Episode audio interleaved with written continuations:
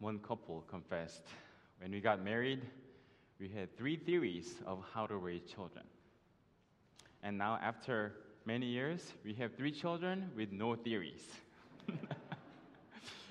Raising children, those of you who are parents, is no joke. And it's a blessing and a curse at the same time. Sometimes you feel like. But it truly is a blessing. It truly is a blessing. And to be honest, all parents must have felt that. There are some moments that they want to take their kids back to God and say, God, can I get a refund? It's just too much. As we watched Amber being dedicated today, it is a blessing to know that there is a new life in our church and a new baby. And she's not the only one. We have a few other babies in our church. So that's a great blessing to know that God is still with us and blessing us with little children in our church congregation. And as to address the whole church and to especially a special message for the family as well, I chose 1 Samuel and the story of Hannah and Samuel, and we'll talk about their story. As the story unfolds, as you know the story, Hannah didn't have a child. She was married, and she wanted a baby so much, but she didn't have a child. But according to 1 Samuel chapter 1, verse 3, the Bible says, year after year, this man, meaning Hannah's husband, Elkanah, this man went up from his town to worship and sacrifice to the Lord Almighty at Shiloh, where Hophni and Phinehas, the 2 sons of Eli, were priests of the Lord. So this man goes to the temple every year and worships God there. What do you know about Hophni and Phinehas? Were they great priests? They were very evil. They were evil. According to the Bible, they were not very good people. But this man goes faithfully every year. Along with Hannah, and the whole family goes up. What does that tell us about the faith of Hannah and Elkanah, the family? When you go to church, do you look at the leader? Do you look at the people when you go to worship? Hophni and Phinehas were the officiating priests. They were the pastors, like the head pastor, the lead pastor of the whole church, where they were going to attend and give offering. But then these were the people who were taking things from people, and they were wicked people.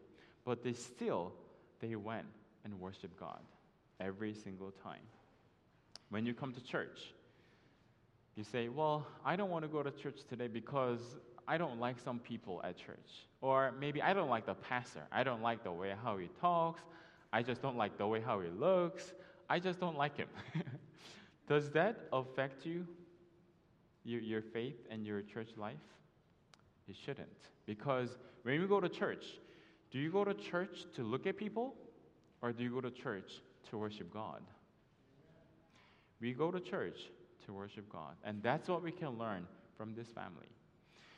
No matter what you go through in life, no matter how your church looks like, a church is a house of God. And that's what we do. We go to worship God, not looking at people.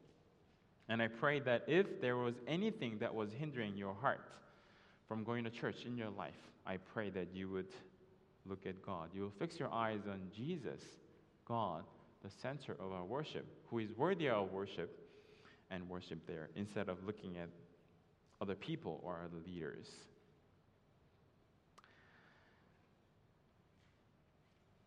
And the story goes on to say that, and Hannah goes, but then she doesn't have a child. Now Elkanah has another wife, and she has many children. And the whole family travels together to temple to worship. And every time she sees the little children, her heart is broken. And she says, God, why not me? Why aren't you blessing me to have children? And the husband is very loving and caring. And the husband says, well, honey, it's okay. If you don't have any children, it's okay. I'm still your husband, and I still love you. And how did he express his love to Hannah? By giving double portion of meat that they share together. Well, so if somebody comes and brings peace offering, like, for example, a lamb or a goat or something, if it's a peace offering, then they can also eat the meat of the offering. After the blood and the oil, the fat has been offered, they can share the meat with the priest and the family members. They are supposed to share. But Elkanah was like, well, because I love you so much, I'll give you more than what I give the rest of the family. Did that make her happy? Not really. Because the Bible says her rival, her adversary, her enemy, the other wife, was provoking her so much to the point where she would not eat. Do you ever experience something like that? Like, you get so stressed out. There's something stressing you out so much you can't even eat. Have you ever felt that? She was like that all the time. All the time. And you have your husband, yes, you know he loves you, but still, that's not enough because you have something in your heart. And say, God, you have to fix this. Without it, I can't live. I can't even eat. He says that he loves me and he gave me this so much more and basically double of everything that he gives you. But that wasn't enough. And she still wouldn't eat, and she would cry and she would weep. But on the other hand, the other wife will be very jealous. Well, look at me. I have all these, I bore so many children for you, and I do all the things for you. But look at that woman. She has no children for you, and you love her more than you love me. And she'll be jealous. But on the other hand, Hannah is heartbroken. Well, if you have multiple wives, that will be a quite challenge. But that's what happened to this family. That's what happened. Verse 7 says, whenever Hannah went up to the house of the Lord, her rival provoked her till she wept and would not eat. Friends, is it possible for the problem at home to affect your worship experience at church? Let me rephrase that. Is it possible for your problems at church to affect your worship experience at church? Yes. That's what happened to Hannah. She was a sincere woman. She was very dedicated, very sincere. But then every time she went to worship, her heart was broken. She was weeping. She was fasting. She couldn't even eat because of the problems that she had experienced at home. Had she had a free worship, or a free home, or like a home where she felt comfortable, she felt free, she felt at ease, a nest where she can feel very good at, then her experience would have been much better. But each time she came to church, it's like she's escaping from her home, or her own home. Do you have any problems at home, at work? And coming to church, maybe you escape. That's okay. But just imagine, if you can solve all the problems at your home, at your family, and come to church to worship, how much more of an experience you would have. How much of a full experience that you have when you worship God. Just keep that in mind. And ask God to help you solve the problems in your life. A lot of times, people go, when people have complaints, when they have troubles, and they have stress, then what do? When you're stressed out, what's your solution? What's your stress reliever? You go listen to music? You eat ice cream or something sweet. You go out for a drive, go shopping, Oh, okay, thrift stores. Or I find a lot of people, especially ladies, like to do this. You find your friend or someone, and you talk. You vent, right? Yeah. What did Hannah do? When she was under a lot of stress, when she didn't know what to do, did she find her friends to talk and vent? Did she go shopping? Did she go find her ice cream? No. She went to God and prayed. Well, I know it will be difficult. It's easier for us to just go find somebody physically and talk to your friend. It's like, hey, just listen to me. This is what happened. This is what my husband did to me. This is my wife did to me. This is what happened. This is what my boss told me. It's very easy for us to go rely on our friends, humanly friends, and talk to them. But when we do so, first of all, it's very easy for us to complain. Second, it's very easy for us to gossip. But if you go and talk to God, can you gossip? You're praying. Can you complain to God? Yes, you can, but that's called a prayer, right? So when you go talk to God, you can't really gossip, you can't really complain, because you're talking to God, which is called a prayer. So I suggest we learn from Hannah and go to God when there's a problem. The problem that is so severe, so bad, so terrible that you cannot even eat, that you cannot even survive. You're weeping. Your heart is broken. Go to God and talk to God. And after Hannah went to God and she prayed, her husband doesn't understand her. The other wife doesn't understand her. She has no friend, basically. And she goes and prays to God, and the priest, the pastor of the church, comes to her and says, "What are you doing? Are you drunk? Be sober. Stop drinking. Just go home." The pastor, the priest, doesn't even understand her. Was there anyone who could understand her? There was nobody. No humanly person could understand her trouble in her heart. And the only being she could go to was God. And that's what she did. That's what she did. And as she was praying, because her lips were moving, but there was no voice. I guess that's how they pray. We often pray that way, right? We pray silently, but I guess in their Jewish tradition, when you pray out loud. I guess that's what they do. So this priest Eli, didn't misunderstood her and say, "Just quit drinking." But she said, "My Lord, that's not it. I'm a heartbroken woman." She didn't even explain the whole situation. Just say, "This is my prayer. I'm here to pray." And priest Eli says, "You know what? May God grant the wish that you have in your heart." May God grant the wish. Was Eli the best priest ever?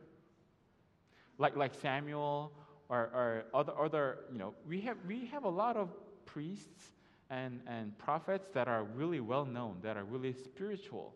Was Eli a really spiritually good leader? Not really. Looking at how he raised his family, his children, not very good. But however, did God use his words to speak what he wanted to say to Hannah? Yes. Well, so are we supposed to listen to our pastors and listen to their prayers, despite they may not be perfect? Yes. It's interesting for me to say this because I am a pastor, but what I'm saying is that when you look at a pastor, don't look at a person. Look at God's anointed men and women of God and see how God can use through that person what God can do. It has nothing to do with Eli. It's what God has promised to Hannah. So if you can have faith, bypass or just look through a person, a finite person, which is a priest or a pastor, but see what God can speak through that person. And God had used Eli to speak to Hannah. And Eli, after speaking that promise, he has completely forgotten about Hannah.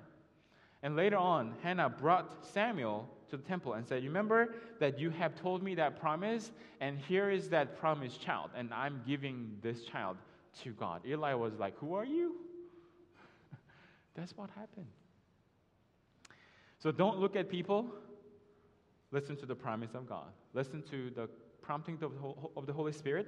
Listen to the voice of God, spoken through the prophet, the pastor, the elders, the leaders of the church, and have faith. And God uses people. Hannah made the vow, "I'll give him to the Lord all the days of his life," according to verse 11. "If you give me a son, I'm going to dedicate him for all the days of his life." Did you know that Elkanah was a Levite? 1 Samuel says that he was a Levite. So, when a child is born, he is a Levite. Now, who is a Levite? Levite people made who? Priests. By default, they are dedicated people of God, right?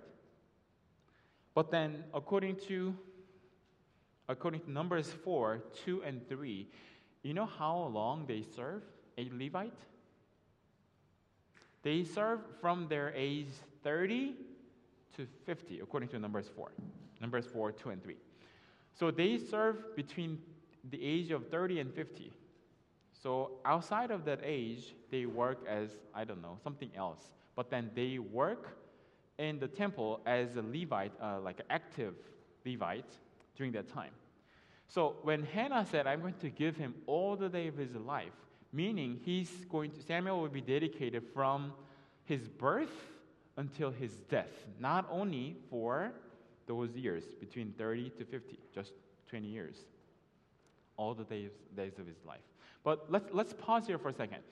When Hannah said, "I'm going to dedicate him, I'm going to give him all the days of his life," was Samuel her own? No. He was already a Levite.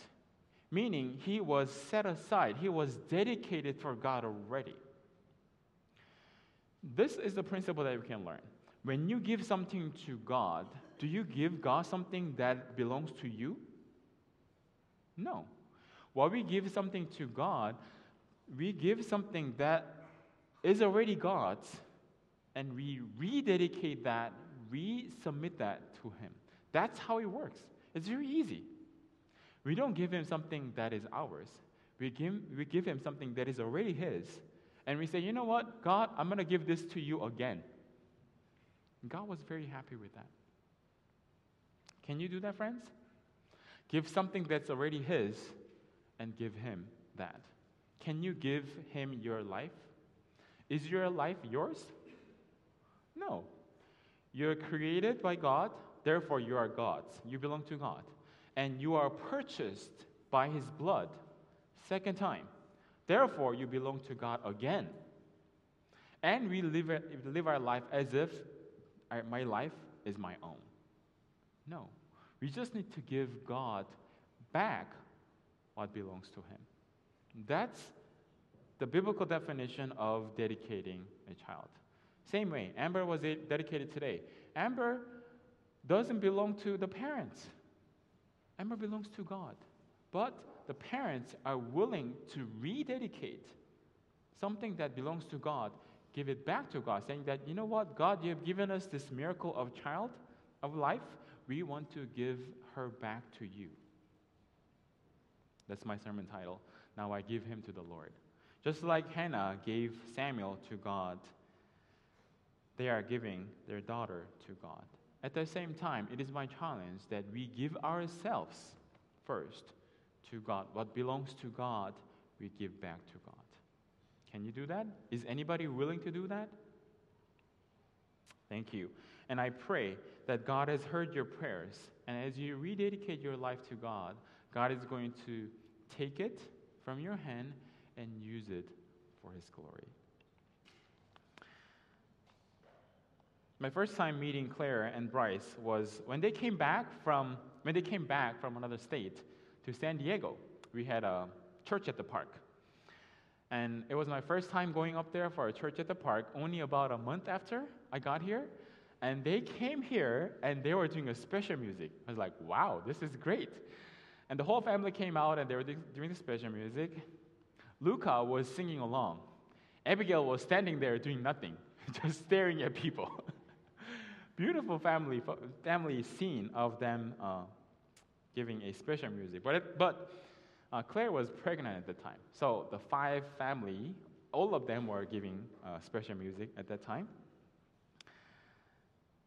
And then the next time I saw them, not at church, next time I saw them was at the same park. I took my kids up there for a quick park, playing around. And then I ran into them. I guess Claire was working just maybe 3 weeks before the due date. I think it was about 4 weeks before the due date. And they came up for a quick lunch break. And the kids were playing in the sand, and they were just eating their lunch, and we were talking for a little bit. And said, well, it's still 3 more weeks to go, but then I've had so many false alarms, I can't wait for her to pop out now. That's what she said. Like, well, let's pray that she will come out safe and sound, and hopefully she will come out sooner than later so that you will be free from carrying your child all around and be alerted all the time. 1 week passed by, 2 weeks passed by. Time went on, the baby didn't come. Until I heard that they're at the hospital and they're expecting the baby to come. Or they are going to do something so that the baby can come soon, because the baby was very happy inside, didn't want to come out. And the baby came that Saturday night. Was it like 11? 10:45, 11? Around that time, and we were at church. We heard that they were in the hospital, and I heard that the baby came. I was very happy to hear that. And I wanted to go visit them the next day, Sunday morning, or Sunday afternoon-ish. And I said, okay, please come see us here. We are at this hospital. I was planning to go, and then I got a text message saying that, please don't come, because we are going to be discharged. We are going to go home sooner, before lunchtime. I was like, what? So they got out within less than 24 hours of giving birth. Never seen any baby coming out so fast from the hospital, but that's what they did. And now I went to see them at their home, maybe about a week later or 2 later. I went to see them at their home, and Amber was sleeping through the whole visit. Such a cute baby. You've seen the pictures, right? Cute baby. And I was so happy to hold the baby for a minute and talk to them for a little bit. But then I heard they were planning on going camping with the baby, maybe like 3 weeks. So glad that they are part of our family. And as we talked about it earlier, we now have the privilege, we share the duty of aunt and uncle and siblings and parent and grandpa and grandma, whatever you name it, to the baby Amber. And we now have the responsibility to raise the child along with the parents' help. So can you do that, church family? Yeah. Okay, so as we think about Hannah and Samuel, we worship God and we don't look at people. We don't look at people, we worship God and we worship Him only. And the problems at home may affect your worship experience. Solve your problems first. If you have anything, well, yes, if you cannot, just like Hannah brought her problem to church, you can do that. But imagine what it would be like if your problem is all solved. If God solves all your problems, your worship experience will be much better. So let us pray that God will take care of our problems.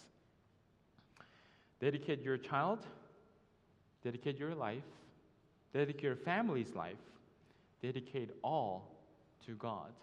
You're not giving yours. You're giving what belongs to God first, and you're giving back to Him.